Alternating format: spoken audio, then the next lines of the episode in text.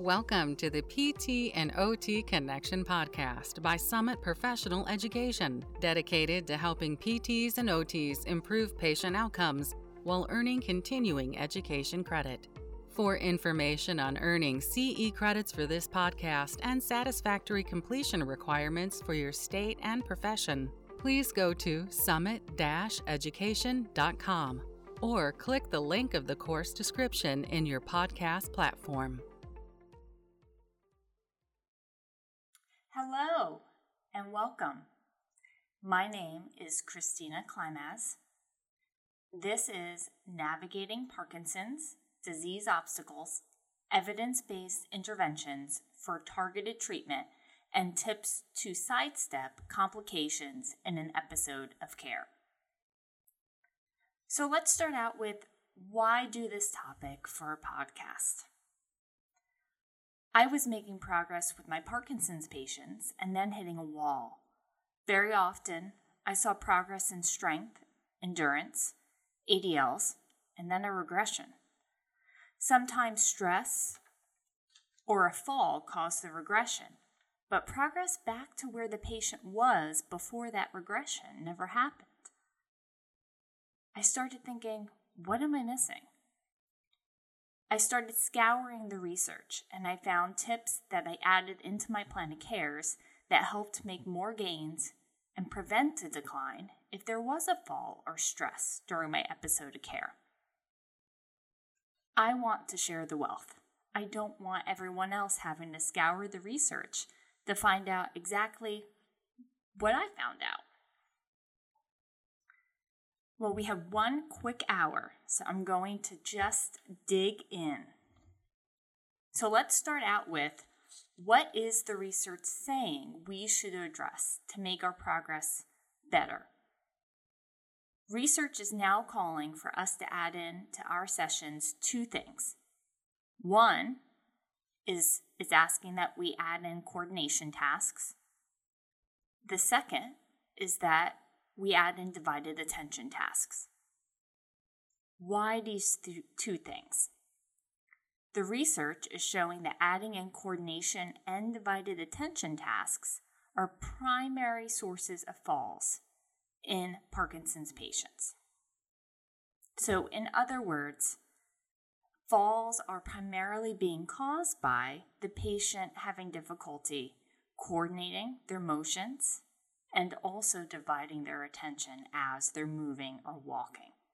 So, adding in coordination tasks and divided attention tasks into our sessions helps us get at that primary cause of the falls. Is strength and mobility vital to address? Absolutely. So, we still want you to keep adding those things in. But we should also be peppering coordination and divided attention tasks as we strengthen, or as we have someone walk, or even better, balance. By doing this, we get to the source of that problem or the problems. I did provide examples of the research that I found explaining why this is important, and that's in your resource handout. So, what types of coordination tasks can you do? Whether you're a physical therapist or an occupational therapist, these can be used, and we're going to go through some examples. A lot of what I'm going to talk about, I use a lot in my treatments, and I find a big difference when I incorporate them. You will find examples of these same exercises that we're going to talk about in your resource handout. What I did was make sure that I gave you a table of some more complex coordination tasks and also some more simple coordination tasks. We all know with Parkinson's that it's a snowflake disease. One patient is different from the other. You're probably going to find that you might be using a little bit of one table provided and a little bit of the other, depending on what type of patient you have at that moment. Feel free to change some of those suggestions or add in a bit of what you think will help. Maybe you're going to build off on some of those suggestions. You know your patient best. So while these are suggestions, you can always add on and build off of them. If I give a patient some of the exercises that we're going to be talking about and have them do those same exercises weeks later, they've improved. What I find is it's hard for my patients to do a lot of the coordination tasks that I'm asking them to do initially. And I always tell them, we're going to come back to this in three or four weeks. Let's give it a try. You'll be in a different place, it'll be easier. And it always is.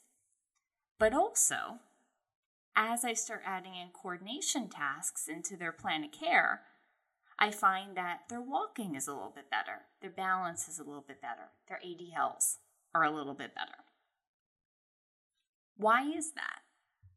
Because these coordination exercises get into or force parts of the brain that are underactivated to start becoming more activated, or areas of the brain that need improvement start becoming a little bit more greased. In essence, a lot of the coordination areas of the brain in Parkinson's are underactivated. And that's why coordination is a problem for people with Parkinson's. And when we start asking that our patients do some coordination tasks, they may not be perfect the first time they do them. They may have to really think it through. They may slow down. They may make errors. But the more we force them or ask of them to do coordination tasks during their sessions, the skill improves because they're using that part of the brain and activating it a lot more. So when the time comes that they need that coordination, their brain can help them with that. Their brain can respond. Surprisingly, a pen or a pencil can be used to help with coordination. It's a lot of times low cost. We usually have a pen or pencil on us, or the patient might have a pen or pencil on them.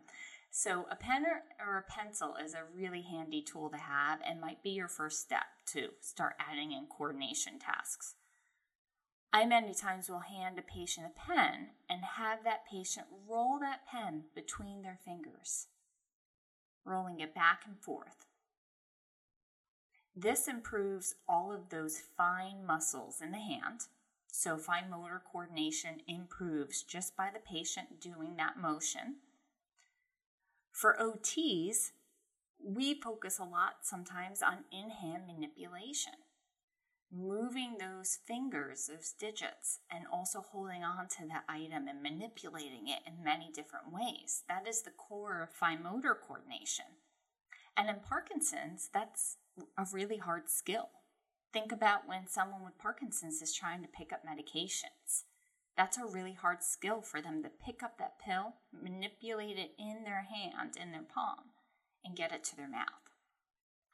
So, just by rolling that pen back and forth in one hand, we're improving that skill and eventually that ADL.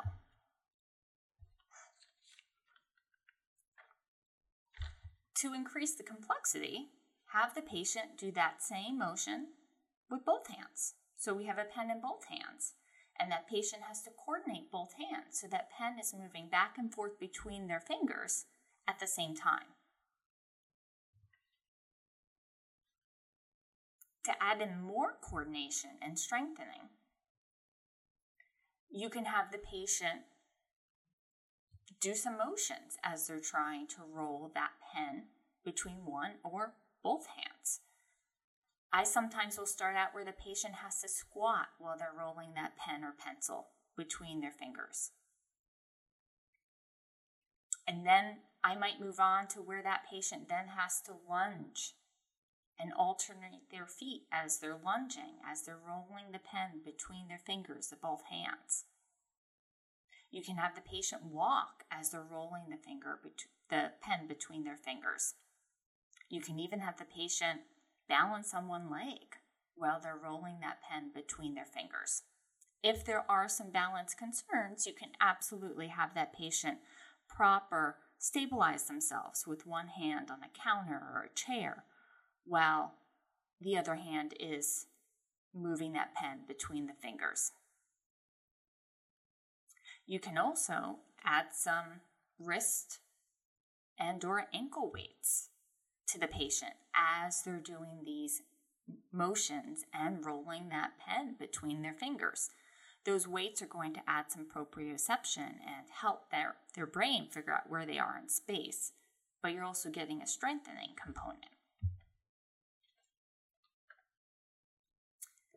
You could always have the patient do some of these motions sitting. So the patient may not be walking as they're moving that pen between their fingers, but maybe they're trying to move their wheelchair with one hand and also move that pen between their fingers.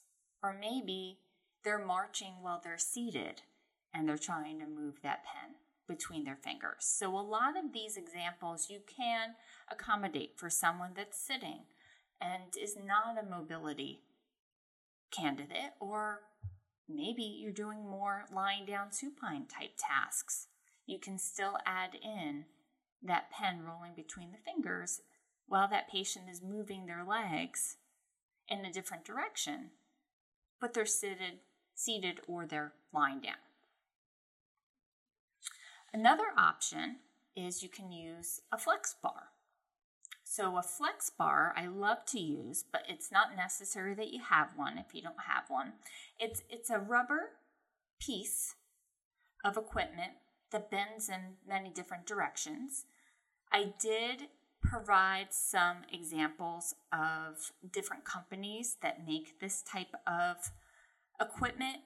It's name different things depending on the company that's making it. So I did provide you with that information in case you're thinking, huh, I don't have one and I kind of would like to have one. Or if you're not looking to purchase anything additional, that is totally fine. You can use in its place a roll towel or even a pool noodle. You can cut the pool noodle to a couple of inches and have the patient use the pool noodle. Those are fine to use as well. The flex bar has a little bit of rebound resistance, vibration. So you're getting a little bit of proprioception that you wouldn't get if you use the towel or the pool noodle. But again, not necessary if you're not looking to buy extra equipment. You might even find that your clinic or um, your hospital, your setting, your subacute setting, wherever you're at, has one, and you just didn't know. And that could be used then.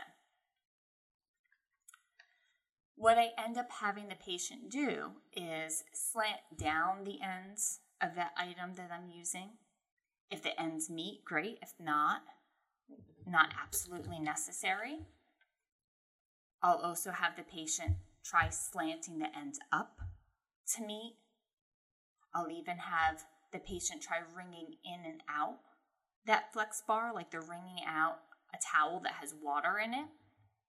You can even have the patient flex and extend their wrists over that flex bar or that pool noodle or that towel that you rolled up. So, those are a couple different motions you can have the patient do for coordination and to strengthen all of those muscles in the upper extremity with that flex bar, that towel, or that pool noodle to add in more coordination, you can always have the patient do lower extremity motions while they're using that item. You can have the patient squat, lunge, tap their toes in a direction, balance on one leg, walk. You can even have the patient try hopping on, on one leg as they're doing those upper extremity motions with that item.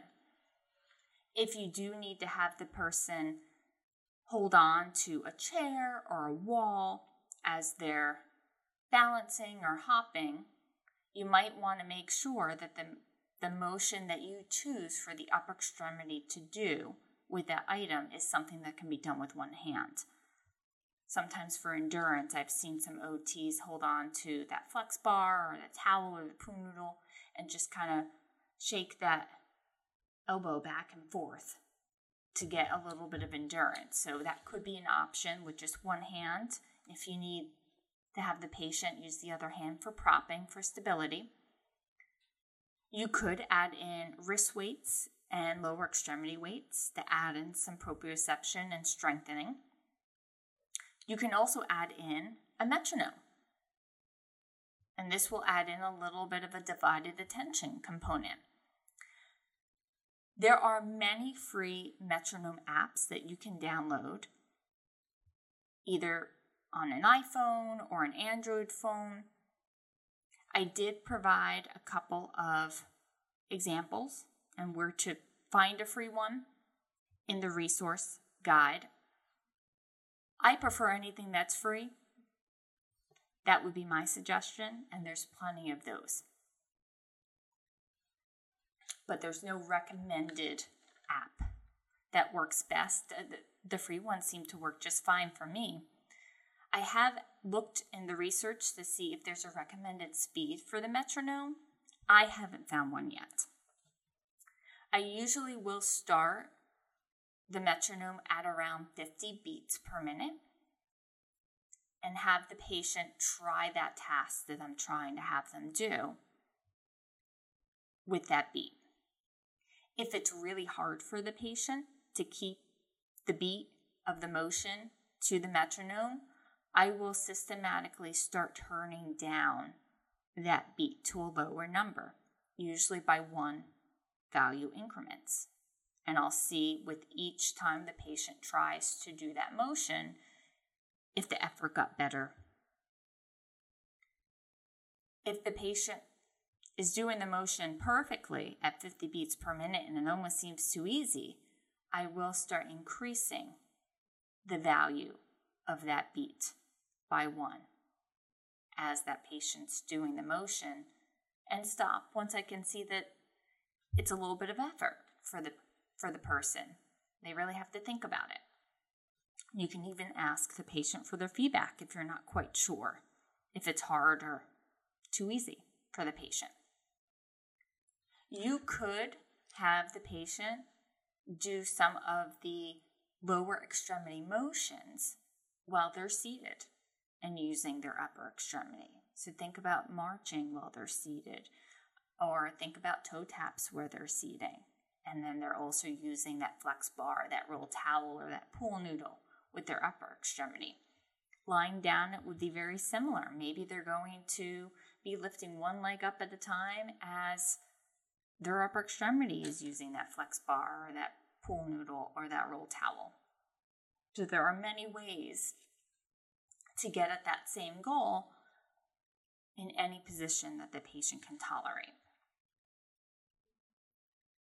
I will even add in coordination tasks purely when I have wrist weights or leg weights, ankle weights on the patient I will have the patient sometimes do a couple different upper extremity motions together or an, or an upper extremity and a lower extremity motion together.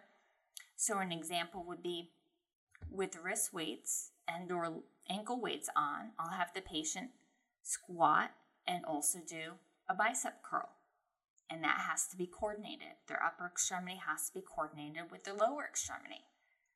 Or I might have the patient punch the ceiling with both arms as they're squatting or lunging.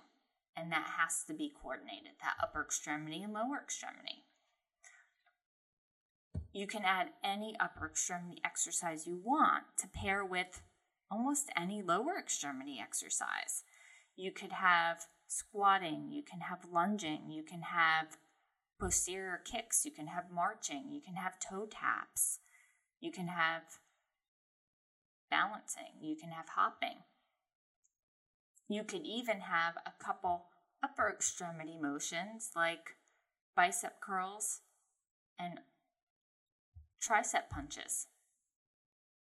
Two motions, but can they sequence that and do that in a pattern. Maybe add on a third motion after the tricep punches. So you could just stay with upper extremity motions and see if they can get a string of motions and coordinate those motions. What might seem really easy to us, a lot of times is really hard for someone with Parkinson's. Their coordination is impaired.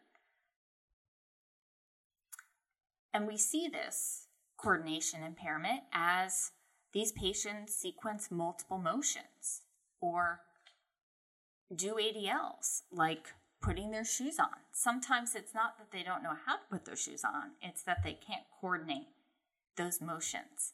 So, adding in a lot of coordination tasks into our sessions can help our patients sequence a lot of those motions needed for ADLs. You can even have the patient alternate marching and tapping their knee with their with one of their hands. You could do the ipsilateral hand with the ipsilateral knee marching.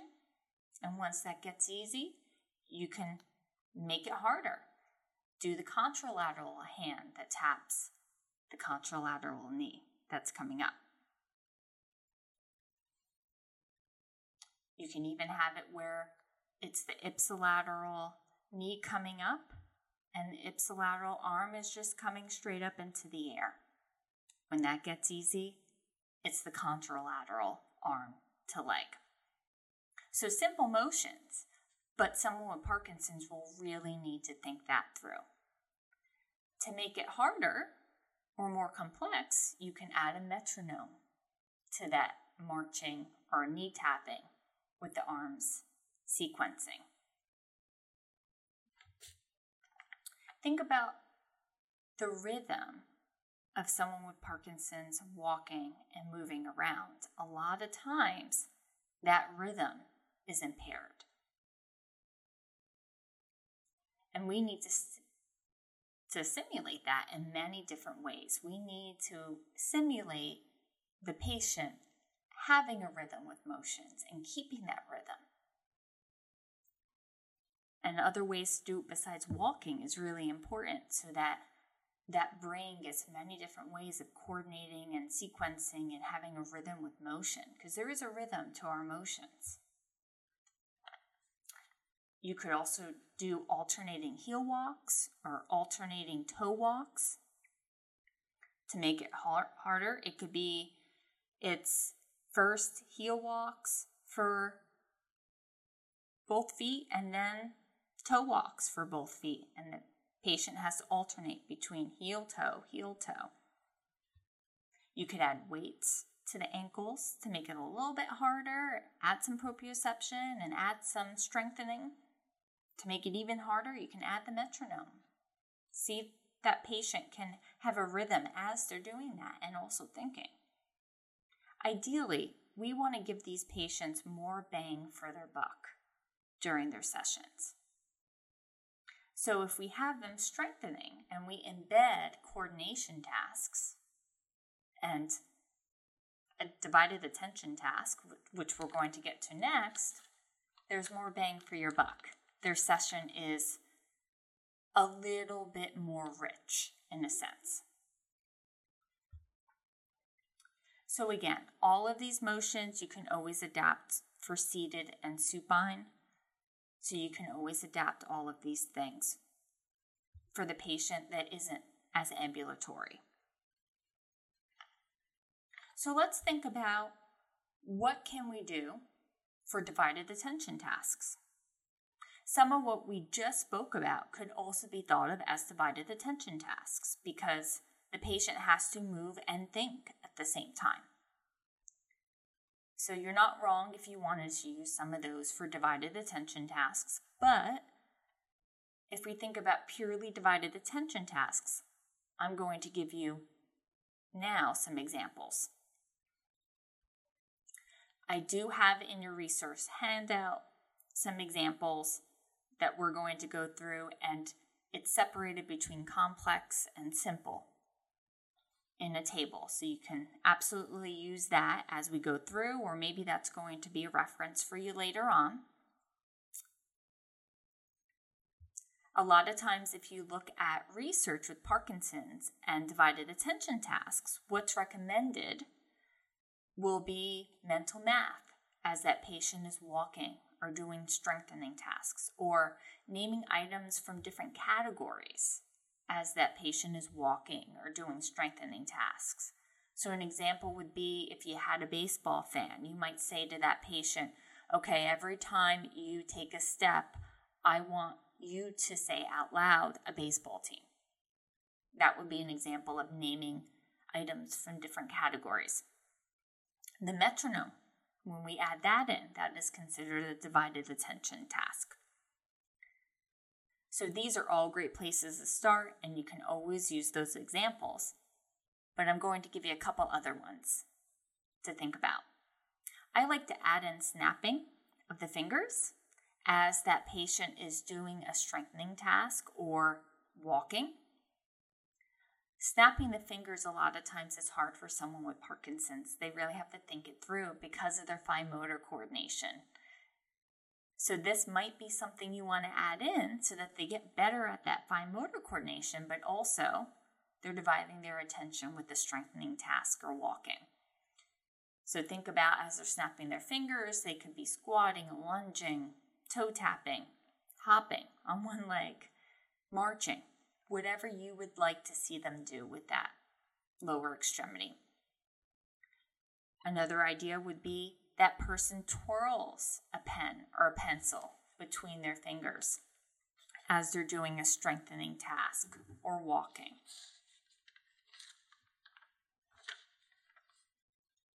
Something else that we always forget about that is always a, good idea to see if the patient can do can that patient walk and carry a lightweight item like a box or a cup? And you can always make it harder by upgrading the item weight as appropriate for that patient. So, this is a very functional task and works on real life things. Some suggestions to think about can that patient carry an empty cup and walk? Or maybe if they're not ambulatory, can that patient wheel in their wheelchair and figure out how to hold on to that cup that's empty. If that's easy, fill the cup with water, see what happens. Can the patient walk or wheel in their wheelchair with an empty dish or an empty plate that they're carrying? If that's easy, can, can that plate or dish have items on it? Even water bottles. Nowadays, many people carry water bottles around. Can that patient carry that water bottle around without dropping it or forgetting that they have it in their hand? And as they're moving around, we don't want to see that water bottle drop. It is amazing to see also if you use a plastic cup versus a glass and what I mean by plastic cup would be the ones sometimes that are at the water coolers where you need just the right pressure to hold on to that cup and not crush it. A lot of times, someone with Parkinson's has difficulty grading their pressure in their fingers. They either have too much or too little of a pressure. So, adding in that little extra detail can make a difference in how hard the patient has to pay attention, how hard the patient has to work, and can be very functional to work on. The other thing to take note of a lot of times, as someone with Parkinson's is carrying something and walking or rolling in their wheelchair, their attention is going to wean. And all of a sudden, that item that's in their hand is now tilted and then maybe falling out of their hand. So, can we get them to the point where they can keep their eye and their attention on that item they're carrying and safely get to where they need to go? Some other items to think about that the patient can carry could be their phone, an iPad, or maybe a book if they are someone that usually is reading during the day. You can even have items placed on rollators if that person is usually using a rollator, or maybe it's in their lap as they're in their wheelchair.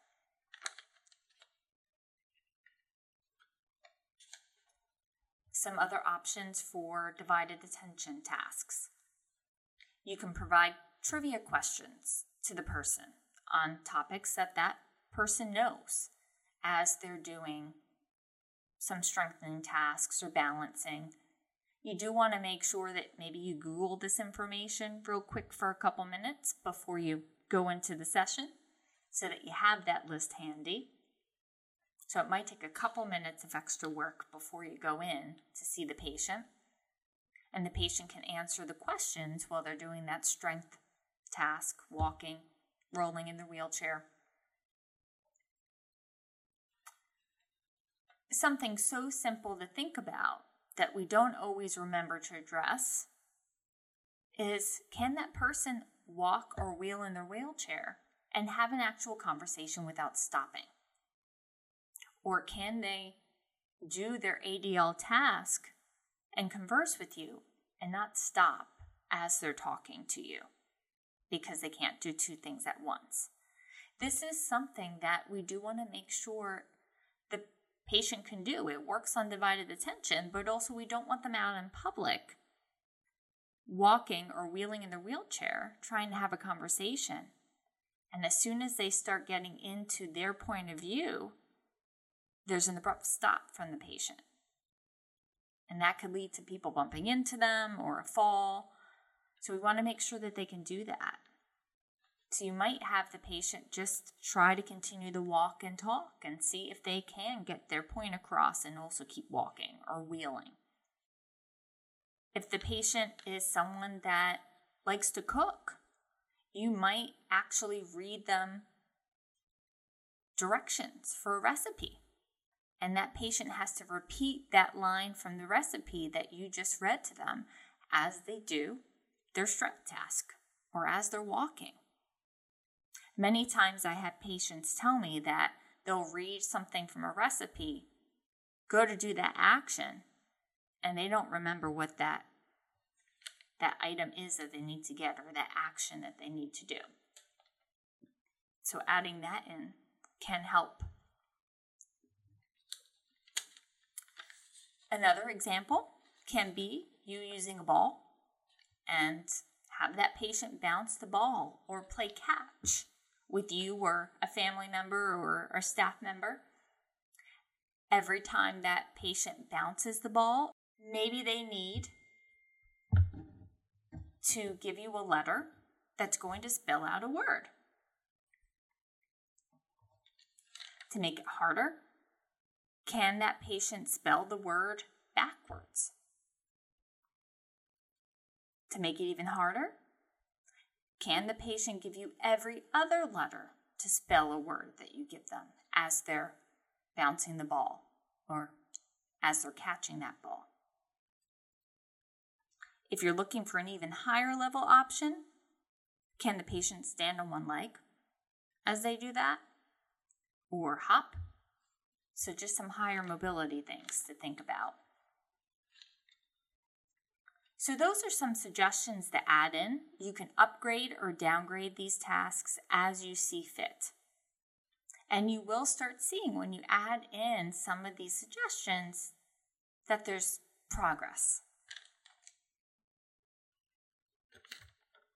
So now let's take a look at another issue that we run into a lot that patient with Parkinson's having some anxiety or depression. I've run into a, a lot this issue. And this can happen because you're, you're typically keeping a Parkinson's patient on sometimes for longer. And there might be a progression or there might be a stressor that happens during that plan of care that leads to an uptick in their anxiety or an uptick in their depression. Any change sometimes can lead to this. I've had it with patients where there was construction in their home and it threw them off of their routine and there was an uptick in their anxiety or depression.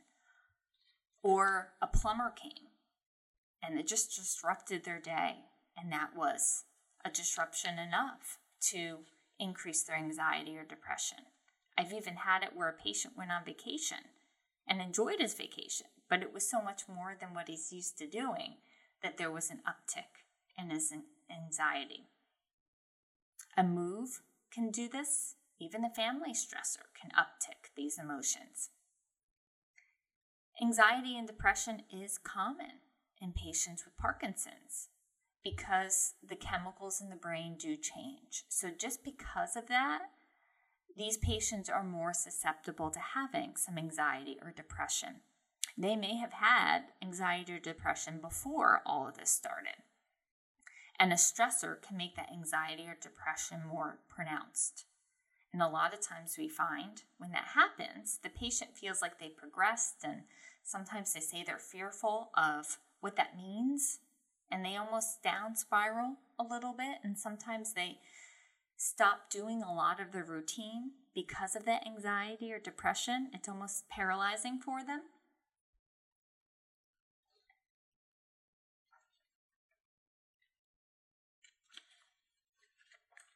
So, what we do end up seeing is that many times after that stressor is gone and the patient gets back in their routine, things can go back to a normalcy for that patient. The patient can return to their routine and things are back where they were. What can help during that decline in anxiety or depression or this response to a functional decline or stressor is spending some time during a session and noting that change or have the patient talk about that change a little bit and educate the patient and the family on why this happens. It's very common. A lot of times, patients need to hear that it's common to realize it's not just them going through it and they don't have to worry. Research is right now confirming that this is a critical first step to addressing that change in anxiety and depression. As the patient's many times very worried that this is a decline to maybe a new stage. Many times that worry leads to them being less mobile and compliant with their home exercise program because they think, why do it? Or they're consumed with worry or sadness and they just can't get past that to do their home exercise program or their normal activity. By educating the patient that they're not alone and it is a part of the disease, it does help calm them and it helps calm that worry that it's may not be a true decline and there is something that they can do. Get back to their normalcy, their routine. Next, the research recommends finding ways the patient can remain mobile to prevent an actual decline that the patient can't recover from or adapt to. Maybe it's helping them write down the exercises that the patient can do each day to stay mobile. Or maybe the exercises are videoed on the patient's cell phone or a family member's cell phone so the patient can view those exercises and do them. Having a set plan to stay mobile is vital at this stage with someone with Parkinson's and prevents a progression. But due to cognitive changes and sometimes emotional changes, they need clear cut plans to see through some of the weeds of the anxiety or the depression. And having something external or something that they can see, hear, feel, touch can help them take that first step to get back on track. And we're going to go through some options for a home exercise plan to keep someone mobile every day. So if that is something that you're thinking, well, I'm not quite sure how I would do that, that's going to come later. So if you need that example, that will come later. But to help manage the anxiety, the research recommends teaching the patient how to diaphragmatically breathe. The patient can do this as a home exercise program. Diaphragmatic breathing actually helps breathing issues as well. A lot of times we find that someone with Parkinson's doesn't have that speech production that's loud enough.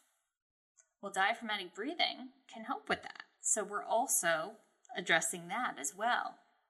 So there's two benefits to teaching this. The diaphragm is a really strong muscle, very strong breathing muscle. It's used for singing and talking. So strengthening this muscle via diaphragmatic breathing can also help some of that speech production as well, or speech projection.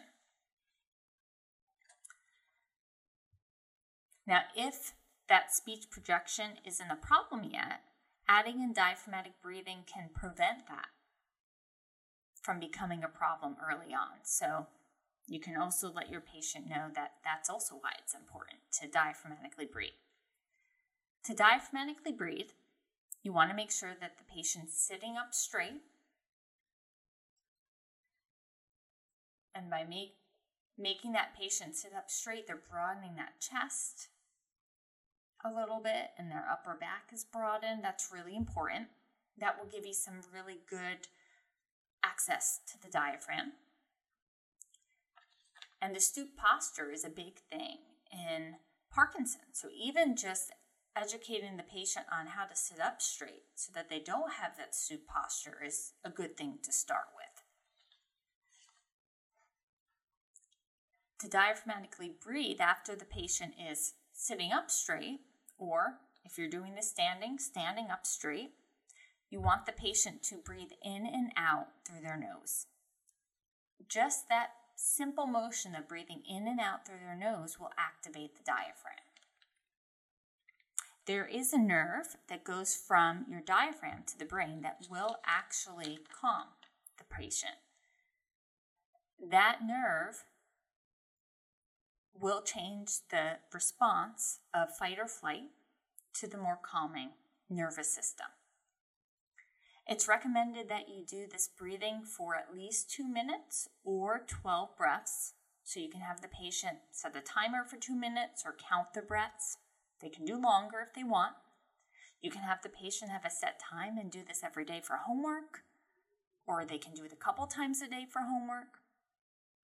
Or if you want this to become a normal type of breathing for the patient, maybe you have the patient take the first hour of their day after they wake up and they have to diaphragmatically breathe that whole hour as they're doing whatever they need to do to get ready. When that gets easy, they can up it to two, then three, and so on. You can even encourage patients to diaphragmatically breathe as they're doing their exercises with you to decrease anxiety. The trick is to instruct the patient to breathe out during the most vigorous part of the motion that you're having the patient do and breathe in during the least vigorous motion. So, for example, if you had someone squatting, you might have someone breathe out as they descend down to squat and breathe in to rise. And I do have in your resource handout instructions on how to do that diaphragmatic breathing. For depression, what's recommended is that we open up those chest muscles and have some upright posture. This comes from yoga research where they're finding that those with depression round their shoulders, they stoop and they curl into themselves.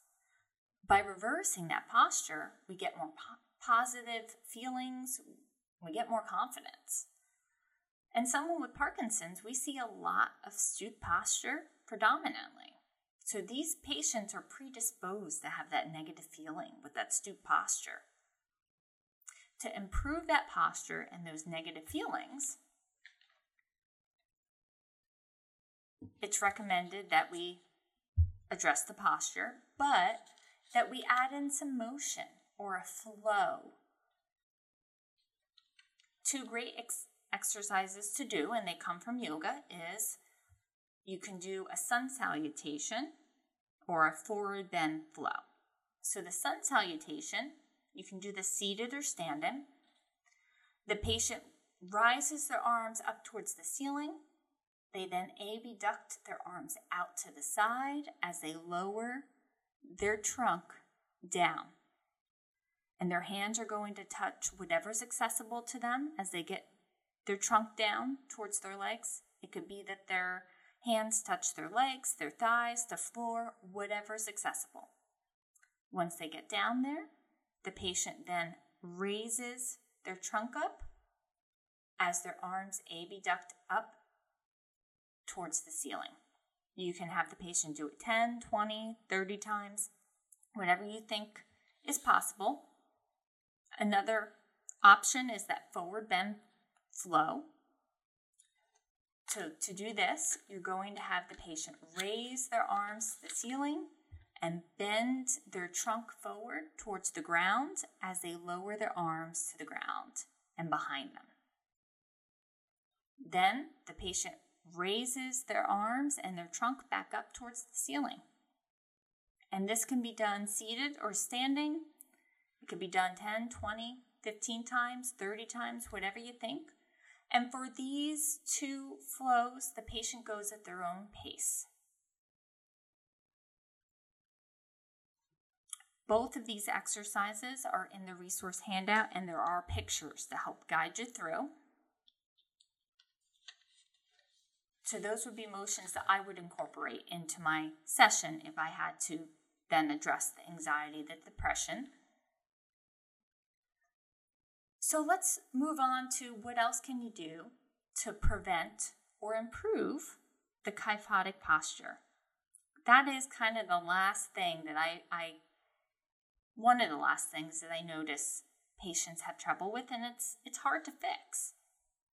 Research is now linking posture to an increase in falls in Parkinson's. Parkinson's patients' primary goal is balance, and this is a good place to start. Meaning, getting that upright balance posture. Once a patient is standing more upright, when you start to address balance and mobility, these things are already a bit better. Free, free, feel free to add any posture exercises you like that you think would be really good and work nicely, but I'm going to give you a couple suggestions. A good stretch that can prevent this kyphotic posture or help it is at night when the patient lays down.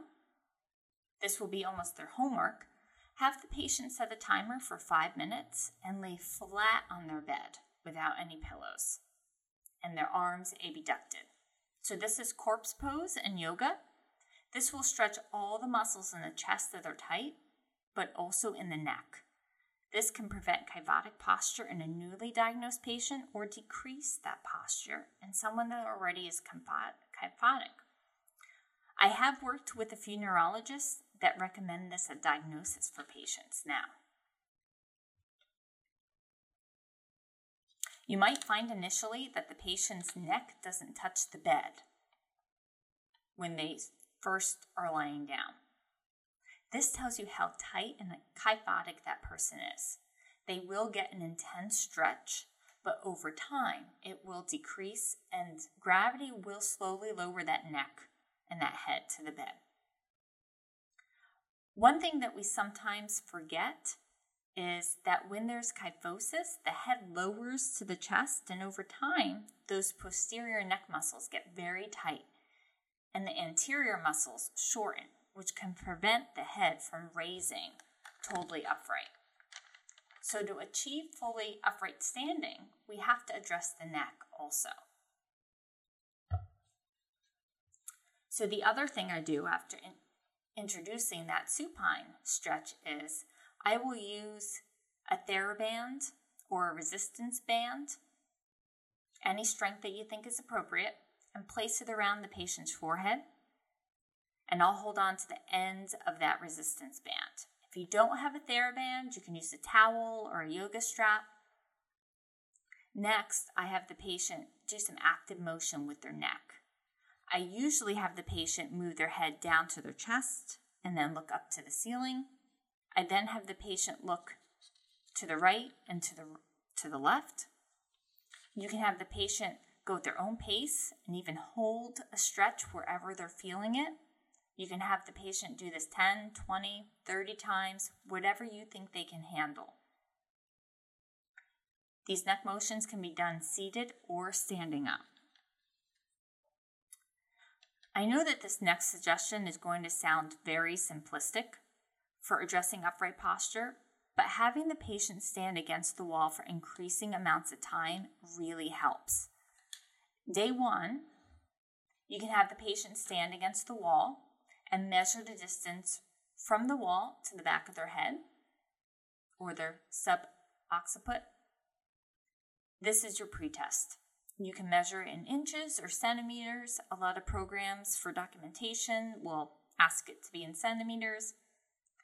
Next, I instruct the patient to stand against the wall and try to get their shoulder blades and back of the head touching the wall. This may not happen. Their head may not touch the wall, and that's okay, but they want to aim for it. I do explain that this is what we hope to achieve eventually without the wall.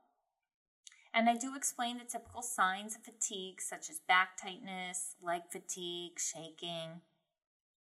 By standing up straight, you're engaging more of your legs, so I do expect that there's going to be tiredness pretty quick. And I will time the patient to see how long they can stand in this position. And once they get tired, I stop that timer and I give them a break. I record that time and then the next time I see them, or the subsequent session, I'll have that patient stand against that wall again and add a minute longer. And I will do this until they reach 15 minutes because that's how long we typically stand or sit, sit before we move around. So I want them to have that 15 minute endurance for ADLs. The patient can hold on to their walker or cane as they're standing. That's fine. If the patient feels that they want to stand for longer than a one minute increment, that's an increase, great. But I want them to be able to, to guide me with that. They know their body best. And I will always have them take that break at the first sign of fatigue as a teachable moment. With Parkinson's, we don't want them going past their tiredness because then they fall. And a lot of them aren't in tune with their body. They have to learn what it feels like to be tired. And we want them to make good decisions when they do feel tired. Once the patient can stand against the wall for 15 minutes, I work on walking with upright posture. I want the patient to feel the same way they did up against that wall. Their muscles have strengthened in their chest, their back, and their neck and they've got enough endurance now that they can walk with better posture. I also will then start incorporating balance tasks with their upright posture. I find that once the patient stood against the wall, balance and walking just gets a little bit better. So this standing is simplistic but a game changer. You still want to add in any strengthening exercises that you like for posture that you think will help. Some options to help with getting the scapular abduction when walking without the wall are you could have the patient purchase a posture corrector strap. Um, they sell a lot of these at DME stores and on Amazon, but I find the patient can a lot of times still get that curve, that stoop. You could place some kinesio tape or rock tape between the scapulae. You want to make it one piece vertical and one piece horizontal. And I did put in the resource handout a link to a video, a YouTube video that shows you how to do this.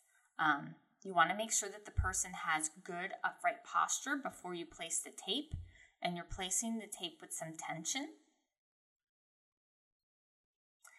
Essentially, we want to see an I be made. So we'll have a vertical piece and then two horizontal pieces. But sometimes I've had therapists say, well, that's too much. I just do a, a horizontal piece between the scapulae, and that works.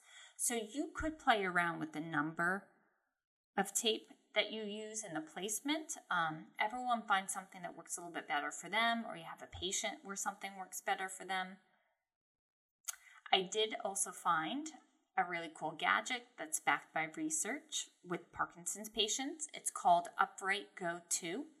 You place it between um, your scapulae, or you can even put it somewhere on your trapezius. It has a little bit of adhesive. There's a vibration to remind you to stand upright, and it has an app to track your record. It's essentially biofeedback. There is an out of pocket expense for this, but it can be used to help someone sit or stand upright. And sitting upright is really important because a lot of times patients aren't when they do their ADL. So you might be working just on sitting upright. The last part of the podcast is how do you get more buy in with home exercise programs and staying mobile? With Parkinson's, it's vital that someone is moving throughout the day. Every patient with Parkinson's is different and will have different abilities. There's no one activity or exercise that we can say will work for everyone. But what does work is writing down a plan for four or five exercises each day of the week that the patient can do.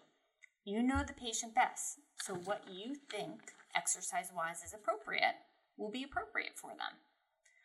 You might have a day of leg exercises, a day of arm exercises, a day of posture exercises, a day of fine motor coordination exercises, maybe a day of balance exercises or core exercises. You might have a day of stretching and cardio. I also will suggest that the exercises are done in the morning after the patient gets up for the day so that the exercises get done.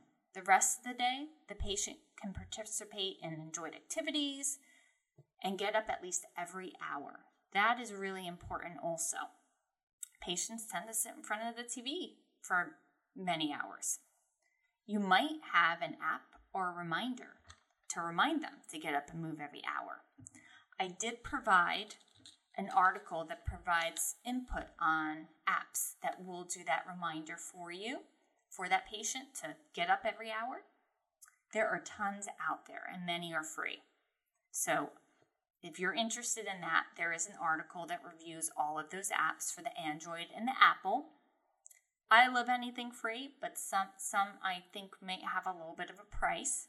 I also provided examples of home exercise programs for a higher level patient and also a lower level patient so that you can see how you could situate it for every day of the week and some examples of activities for that patient. So that's all in your resource guide. We do want to make sure that these patients are moving because the research finds exercise in Parkinson's patients increases activation of the cerebellum, the occipital lobe, the parietal lobe, and even the frontal lobe. These are all key areas of the brain affecting all of the symptoms of Parkinson's. So it is really important that we let our patients know why it's so important to stay mobile because it is increasing the activation to those key areas for them to stay mobile and healthy and not have a regression or a quick progression. So that might be education that you give to them. I did put in the resource handout also a link to an article going over that information if you're interested in that. Well, I hope that you enjoyed this podcast and that you got a lot out of it and that you have some tips to try and, and see how they work with your patients. I hope that the resource guide is a really good handout for you and a guide for you. If you have any questions, feel free to email me. My email is on that handout guide, and I'd be happy to answer any questions or if you have ideas that you would love to throw at me, just sit, tell me, hey, I've done this and it works really well. I love to learn as well, so feel free to add in your input. I do appreciate you listening because I know we all have busy lives and I, am sure you have family and notes to do, so I appreciate that you're taking the time out to listen. and to add in some of these tips. Thank you so much for your time, and thank you for Summit for allowing us to share all the wealth of this information that's out there. Thank you. Thank you for listening to the PT and OT Connection podcast by Summit Professional Education. To view accreditation information for your state and profession and access completion requirements to receive a certificate for completing this course, please visit summit-education.com or click the link in the course description in your podcast platform.